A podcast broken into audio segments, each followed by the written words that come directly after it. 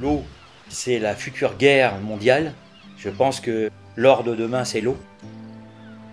Si Paul Martel se sent aussi concerné par l'avenir de l'eau, c'est parce qu'il vit au bord de la Vilaine, un fleuve qui traverse la Bretagne et se jette dans l'océan Atlantique, entre Arzal et Pénestin, tout au sud du département du Morbihan.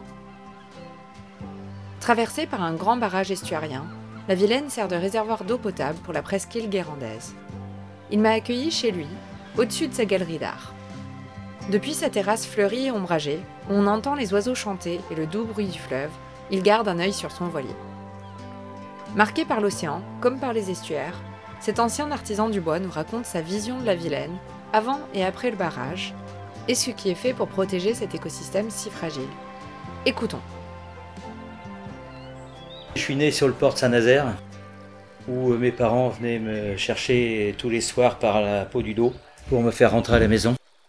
Et j'ai eu la chance d'avoir notamment un père qui m'a écouté quand j'ai eu envie de bateau. J'ai souvent raconté cette petite histoire. C'est que mon premier bateau, en fait, j'ai construit, j'avais 5 ans. J'avais pris 3 planches que j'avais mis en triangle parce que pour moi, un bateau, c'était pointu pour aller dans la mer, pour fendre les vagues. J'avais mis des ficelles pour pouvoir tenir ces planches et en fait coincé dans les ficelles, j'avais mis une chambraire parce qu'il fallait quand même que ça flotte. Voilà, et ça a été mon premier bateau. Ça a été ma toute première démarche qui fait que la mer m'a toujours poussé en avant. J'ai vu tous ces bateaux circuler, on habitait pas loin du port. J'ai rêvé un peu comme dans la trilogie de Pagnol, quoi. Donc j'étais vraiment une espèce de mordu. Cet océan d'estuaire, finalement, je l'ai compris plus tard. Cet espace tampon entre la terre et la mer, c'est probablement ce qui m'a toujours fait rêver, mais c'est probablement parce que j'y étais né. Et donc ça fait longtemps que tu vis à La Roche-Bernard ? Alors à La Roche, on y est arrivé il y a 22 ans, on vivait sur la commune d'à côté, entre La Roche-Bernard et Garande. Et puis finalement, on a atterri dans ce merveilleux port millénaire. Il y en a quand même très peu, je crois pas me tromper en disant qu'il n'y a que 3 ports millénaires en Bretagne. Eh bien c'en est un, La Roche. Et comment tu décrirais la mer à quelqu'un qui ne l'a jamais vue ? En très peu de phrases, il y a un savant mélange extraordinaire entre quelque chose de maternel, c'est-à-dire qu'on n'est pas vraiment sur la mer, on est dans la mer. Quand on est sur la terre, on est sur la terre, mais quand on est sur la mer, en réalité, on est dans ce relief, on est quand la mer bouge, qu'il y a des vagues, on est à l'intérieur, on s'en ramasse sur la figure. Moi, je ressens ça comme quelque chose de très maternel. L'image des plaisirs sur mer est à l'image des peines. C'est ça qui est extraordinaire. C'est-à-dire qu'on a des moments aussi difficiles que magiques. C'est un peu ce côté parental. J'ai l'impression que l'océan, c'est comme un... Je disais maternel tout à l'heure, mais c'est aussi paternel. C'est un peu comme un couple de parents qui vont vous pousser en avant, en même temps vont vous protéger, en même temps vous mouiller, vont vous apprendre à pêcher, vont vous apprendre à regarder la météo, vont vous apprendre à savoir ce que c'est que le vent, vous faire vivre avec la nature. Pour moi, c'est ça l'océan. Et est-ce qu'au cours de ta vie ou de tes navigations, tu as pu remarquer des changements sur le littoral ? Je trouve que les ports sont pas très propres, mais il y a quand même un effort qui est fait depuis une dizaine d'années. Moi, j'ai la chance de vivre sur la Vilaine, qui est un lieu extraordinaire parce que c'est un lieu qui est hyper protégé puisque c'est une réserve d'eau douce qui sert à la consommation humaine, donc il y a une hyper protection des lieux. Je ne vois pas trop sur le secteur ce qui pourrait être une dégradation, mais je la mesure parce que j'écoute aussi ce qu'on nous dit. On trouve des fois des choses sur des grèves qui sont inquiétantes, mais je trouve en même temps que la situation, notamment des plages, est plus favorable qu'elle ne l'était au moment de mon enfance. Au moment de mon enfance, on jouait avec toutes les saloperies qui arrivaient sur la plage. Pour donner un exemple extrêmement récent, je reviens de quelques jours à Roscoff, où ma petite fille était avec nous, petite fille de 10 ans, et on s'est baladé à un moment sur une pointe de rocher sur lequel des gens, dans un arbre, avaient fait un objet, une sorte de land art extraordinaire où ils avaient décoré cet arbre avec toutes les saloperies qui étaient arrivées sur le bord de la côte. C'était assez magnifique d'ailleurs ce qui avait été fait, j'avais pris des photos, ça m'a beaucoup touché. Et en même temps, on est descendu ensemble avec ma petite fille, fouiller sur les 2 plages qui étaient proches pour essayer de faire notre propre récolte et de venir ajouter notre grain de sel à ce décor. Et on a eu beaucoup de mal à trouver quelque chose. Ma petite fille me disant « Mais comment tu fais, papou, pour trouver ? Moi, je trouve rien. » Voilà, finalement, je m'aperçois que la situation, c'est quand même sur ce plan-là, sur le plan des ordures qui arrivent en France. Je parle bien de la France parce que je pense que l'Espagne est encore un pays dramatiquement sale. Mais en France, les plages sont plus propres qu'elles ne l'étaient pendant notre enfance. Qu'en est-il de la qualité de l'eau? Qu'en est-il de ce qu'on ne voit pas? Parce que là, je vous parle de ce qu'on voit. J'en sais rien. Moi, c'est ça, tu vois, qui m'inquiète. C'est l'invisible. Quand on voit les merveilleux spots de Méditerranée avec de l'eau qui ressemble à de l'Evian, le problème, c'est que le chlore, le mercure qui est à l'intérieur, on ne le voit pas. L'eau peut être parfaitement limpide. Ce qu'on voit, c'est une chose. Ce qu'on ne voit pas m'inquiète encore beaucoup plus, quoi. Ouais. Et tu as connu la Vilaine avant le barrage? Oui, j'ai connu avant le barrage. Il y avait beaucoup moins de bateaux. Il y avait des endroits, il y avait des passages à gué. On pouvait traverser la Vilaine à pied sec, à marée basse. Voilà, c'est évidemment, le profil n'était pas du tout le même. Il y avait des très grands bateaux ici à La Roche-Bernard, dans le vieux port où nous sommes. Ça a été ici un port d'échange extrêmement important. Et j'ai le souvenir quand il a été fabriqué. Et j'ai rencontré le président-directeur général de la société, qui à l'époque, c'était les chantiers Daudin. Donc c'était Monsieur Daudin que j'avais rencontré, qui a construit le barrage et qui m'a raconté des histoires à propos du barrage, parce que notamment il y en a une absolument fabuleuse qu'on peut constater même aujourd'hui en y allant avec un système de nivellement. C'est que durant un des hivers de la construction, une crue a failli emporter le barrage et le barrage est parti en avant. Et aujourd'hui, les gens ne le voient pas, mais le barrage penche. Et en fait, ils ont été obligés de rajouter des ouvrages en catastrophe. C'est ce qui explique les batardeaux qui sont en amont et en aval, des sortes de petits îlots qui ont été construits et on se demande ce qu'ils font là. En fait, ils avaient été construits à la hâte à l'époque parce que le barrage a failli partir. Au moment de la loi littorale, aux alentours des années 86, il y avait eu un consensus qui a été vraiment une hyper-protection de la Vilaine jusqu'à Redon, qui a été une réalité. C'est-à-dire qu'entre, on va dire, 86 et aujourd'hui, il n'y a eu aucun chantier, il n'y a eu aucune maison qui s'est faite en bord de Vilaine. Seules quelques maisons ont été restaurées, quelques arbres ont été abattus pour que des maisons existantes ou lointaines aient une vue, et encore un petit cône de vue. Mais il y a eu une hyper-protection de la Vilaine. Ça me fait penser un peu à l'Odet, où on ressent un peu la même chose. Et est-ce que le barrage avait été bien accepté par la population? L'explication du barrage est tellement simple à la base qu'il a été forcément bien accepté, dans la mesure où c'était fait pour empêcher les crues de remonter jusqu'à Redon. Donc le souci qu'on avait, c'est qu'avant le barrage, quand on avait des grandes marées, la mer donc montait très haut, et si elle venait s'ajouter à l'arrivée de la crue, on avait globalement une montée d'eau, une surcote d'eau sur Redon de l'ordre d'1 mètre ou d'1,50 m. Et 1,50 m sur Redon, qui est extrêmement plat, c'était retrouver la moitié de la ville sous l'eau. Il y a une petite histoire qui est intéressante, c'est que quand il y a 3 gouttes de pluie qui tombent en Bretagne, une passe par la Vilaine. Ça veut dire que le nom de la Vilaine correspond bien à une vieille histoire. Alors, il y a un tas d'étymologies, d'histoires qui ont été racontées, mais la Vilaine, c'est quand même un fleuve qui peut être extrêmement dangereux. C'est pas un fleuve tumultueux, parce qu'il a du fond. C'est pas un fleuve tumultueux comme peut être la Loire. On ne ressent pas le tumulte du fleuve. Par contre, le cumul des mètres cubes qui passent par le barrage est absolument gigantesque. Je crois qu'on est jusqu'à 700 mètres cubes secondes, alors que l'été, on est à 8 mètres cubes secondes.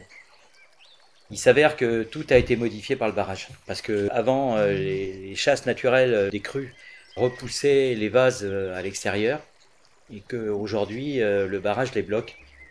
C'est-à-dire que, effectivement, le débit reste le même. Globalement, les milliards de mètres cubes, c'est toujours les mêmes, il n'y en a pas plus ni moins, sauf qu'ils sont régulés. Et cette régulation fait que les excès, qu'on appelle une chasse, n'ayant plus lieu, en fait, les vases se sont stabilisés. Et il y a eu jusqu'à 3 mètres de vases qui se sont accumulés à la sortie de la Vilaine, ce qui est quand même énorme. On a remarqué qu'il y avait beaucoup de pêcheurs sur les bords de la Vilaine. Ils nous ont parlé des silures, mais est-ce qu'on trouve d'autres poissons? Ah, il n'y a pas que des silures ici, il y a des sandres, il y a du brochet, il y a de la carpe, il y a de la brème. C'est d'ailleurs un coin très réputé pour la pêche au carnassier. Il y a aussi, bien sûr, des silures. Il y a longtemps qu'il y en a, mais par contre, ils se sont multipliés comme partout en Europe. Et ils sont surtout de plus en plus gros. Le dernier que j'ai vu sorti, je sais pas, il faisait 70 kilos. Le gars avait du mal à le prendre dans ses bras. C'est un poisson qui n'existait pas il y a quelques décennies ou peut-être un siècle, qui aujourd'hui a migré vers l'Europe du Sud. Le problème des silures, c'est que ça mange tout le reste. Ça mange notamment les œufs de poisson. Donc ça, c'est pas bon, mais il n'empêche qu'on a un fleuve ici qui est très poissonneux. Et le poisson est de qualité. Quel rôle tu pourrais jouer pour contribuer à la protection de l'océan ? Peut-être avec le conseil municipal ou à titre plus personnel ? Alors, à titre personnel, déjà, moi, depuis que je suis sur mer, j'ai toujours été très attentif à ne rien jeter par-dessus bord. Là-dessus, c'est clair. Être attentif aussi des bons réglages de moteur, de manière à ce qu'on ne puisse pas venir polluer. Ça, c'est quelque chose qui, pour moi, a toujours été une attention. Mais à l'époque, il y a de ça 10 ans, 15 ans, ça s'est arrêté il y a 5-6 ans. Une fois par an, la flottille de La Roche-Bernard, ici, des bateaux traditionnels, on allait sur l'île du Mai et on nettoyait l'île du Mai. On y allait un week-end avec des sacs, on nettoyait toutes les plages, on ramenait les sacs dans nos bateaux qu'on jetait ici dans les containers. On l'a fait pendant suffisamment longtemps jusqu'à un moment où on s'est aperçu que ça devenait inutile. Et ça revient à ce que je disais tout à l'heure, c'est-à-dire qu'il y a eu un moment où on s'est aperçu que franchement, ce qu'on ramassait devenait dérisoire. Sur l'ensemble de l'île, on ramassait 2 sacs, 3 sacs, alors qu'au début, on en ramenait 40 ou 50. Il y a eu une véritable évolution. Alors ça a été quand même un geste qu'on a fait longtemps, parce que pour nous, l'île du Mai à la sortie de la Vilaine, c'est un peu une sorte de territoire particulier, d'autant qu'on raconte plein d'histoires à propos de cette île. On a toujours été très attentifs, et moi j'en fais partie, des défenseurs de cette île. Concernant le geste de protection qu'on peut avoir ici au titre des élus de La Roche, il y a déjà une chose qui est sûre, c'est qu'on est dans une mécanique de protection absolument permanente. On s'aperçoit que tous les ans, on a de nouvelles dispositions à prendre pour protéger encore plus la Vilaine de tout ce qui pourrait lui arriver, notamment des accidents de pollution qui pourraient arriver. On a toutes les sorties d'eau pluviale qui ont des bacs de décantation ou des séparateurs d'hydrocarbures. Il y a des équipements qui n'existaient pas il y a 20 ans, ou il y a 30 ans, ou il y a 50 ans, qui aujourd'hui se mettent en place et dans lesquels on investit. Et en même temps, on est de plus en plus attentif à un tas de détails. Des volontés, il y en a, mais je pense qu'elles sont dans les textes, elles sont dans les décisions que prennent les collectivités. Elles sont aussi dans les obligations qui sont faites aux collectivités. Comme on sait que l'eau, c'est la future guerre mondiale, la future raison d'avoir une guerre mondiale, dans les décennies qui viennent, j'espère que ce sera dans les siècles qui viennent, et non pas dans les décennies, mais je pense que l'or de demain, c'est l'eau. Donc bien évidemment que là-dessus, il va falloir être extrêmement attentif. Mais j'ai le sentiment que par chez nous, il y a une attitude de protection qui est assez naturelle. Je trouve qu'il y a encore beaucoup à faire. J'en discutais récemment avec le port, même avant que je prenne les responsabilités que je viens de prendre comme président du syndicat du port. Mais j'avais déjà évoqué le fait d'imaginer refaire tout le circuit d'alimentation des pontons au niveau de l'eau. Et puisqu'on a la chance d'avoir de l'eau douce, de définitivement supprimer l'eau du robinet pour pouvoir faire des nettoyages de bateaux. C'est d'une aberration insensée, ça m'arrache le cœur depuis 10 ans. Si je te demandais de distinguer un enjeu principal auquel fait face l'océan aujourd'hui, un parmi tous, qu'est-ce que ce serait ? Je pense que l'enjeu de l'océan, pour moi, à premier titre, c'est ce qu'on nous annonce comme étant la pompe à oxygène de cette terre. Donc, je pense que cet enjeu, il est totalement essentiel. Le deuxième enjeu, c'est certainement de maintenir un niveau de qualité à la fois de l'eau, mais à la fois de ce qui vit dans l'eau, en maintenir la qualité et la quantité, donc avoir un contrôle beaucoup plus drastique. Mais on sait qu'aujourd'hui, le problème de l'eau, c'est qu'elle n'a pas de limite. Elle n'a pas des limites comme les limites terrestres.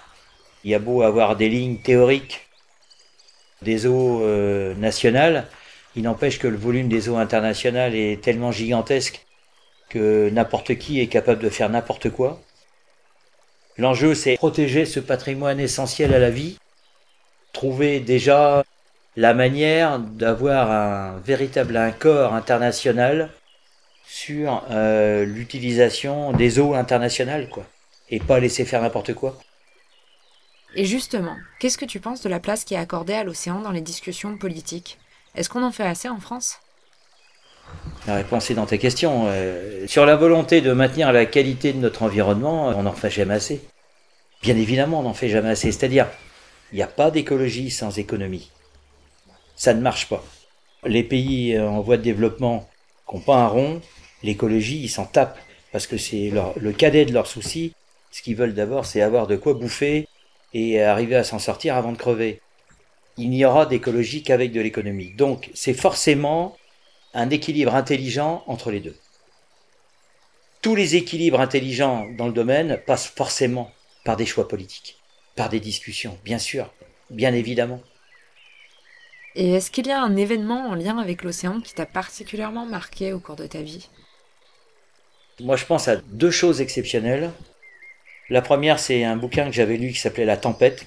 Ce bouquin a été écrit il y a une quinzaine d'années par un journaliste américain qui en fait a essayé de comprendre ce qui s'est passé le jour de la disparition d'un bateau qui pêchait l'espadon, d'un bateau de pêche américain, qui était d'ailleurs celui qui pêchait le plus d'espadons au monde. Et un jour, ce bateau est parti et n'est jamais revenu. Personne n'a compris ce qui s'est passé et en fait, ce journaliste a écrit un bouquin, il a interviewé beaucoup de gens, il a essayé d'imaginer ce qui avait pu se passer. Et en fait, il a écrit un bouquin sous la forme d'un roman, et non pas sous une position de journaliste. Son roman est absolument extraordinaire. Il raconte l'histoire de chaque membre d'équipage. C'est absolument fabuleux. Et il y a un passage absolument extraordinaire où il décrit ce qu'il n'a pas vu, puisqu'il n'était pas sur place, mais il décrit la tempête. Il y a un moment, la vague qui submerge le bateau couvre le vitrage supérieur du poste de timonerie. Les pilotes à bord, le capitaine, à l'intérieur de ce poste de pilotage, soudainement se retrouve dans le noir. J'imagine être en plein jour, dans une tempête, et tout d'un coup, on est dans le noir. C'est-à-dire que tout d'un coup, la mer nous a totalement recouverts. La deuxième chose, c'est un reportage que j'ai vu une fois sur les vagues scélérates. On se dit, mais c'est pas Dieu possible que des vagues pareilles existent. Ça, je trouve que c'est vraiment un événement absolument incroyable d'imaginer une vague de 60 mètres de haut et être soi-même en mer avec une vague de 60 mètres de haut. Et ça, moi, ça me touche terriblement. Et pour en revenir un peu plus à l'actualité, est-ce que le confinement et l'épidémie du Covid ont influencé ton rapport à l'environnement ? Complètement. Complètement à plein de titres. Complètement en tant qu'élu, pour avoir échangé avec mes co-élus, complètement avec mes enfants, en les regardant, et mes petits-enfants. Je me dis, je croise les doigts que cet événement serve à quelque chose. Et ce que je voudrais pas, c'est ça, ma grande crainte, c'est que la peur qu'on est en train d'entretenir, et la presse s'en fait beaucoup trop l'écho, la peur qu'on est en train d'entretenir risque, à mon avis, de faire oublier à certains qu'on a une opportunité incroyable, là, de changer certaines choses et qu'on pourrait passer à côté. Et je pense que dans les projets qui vont avoir lieu demain, l'axe écologique va être d'autant plus fort que je pense que c'est rentré dans la tête de certains qui étaient pas loin de penser que ça avait du sens, mais qui aujourd'hui le conclut en disant « oui, ça a du sens ». Et nous aussi, on espère que ce nouvel axe écologique se poursuivra dans le temps. Les changements globaux en cours nous montrent à quel point les sociétés humaines font partie intégrante de la nature et en sont dépendantes. La protection de l'océan ne peut être réduite à un enjeu accessoire. Avec plus de la moitié de l'humanité qui vit à moins de 100 km du littoral, il est primordial de prendre en compte l'océan dans chaque facette de notre existence. Merci d'avoir écouté cet épisode de Radio Sea the Future, le podcast où les relations humains-océans prennent toute la place, et à bientôt sur sailinghirondelle.com pour le prochain épisode.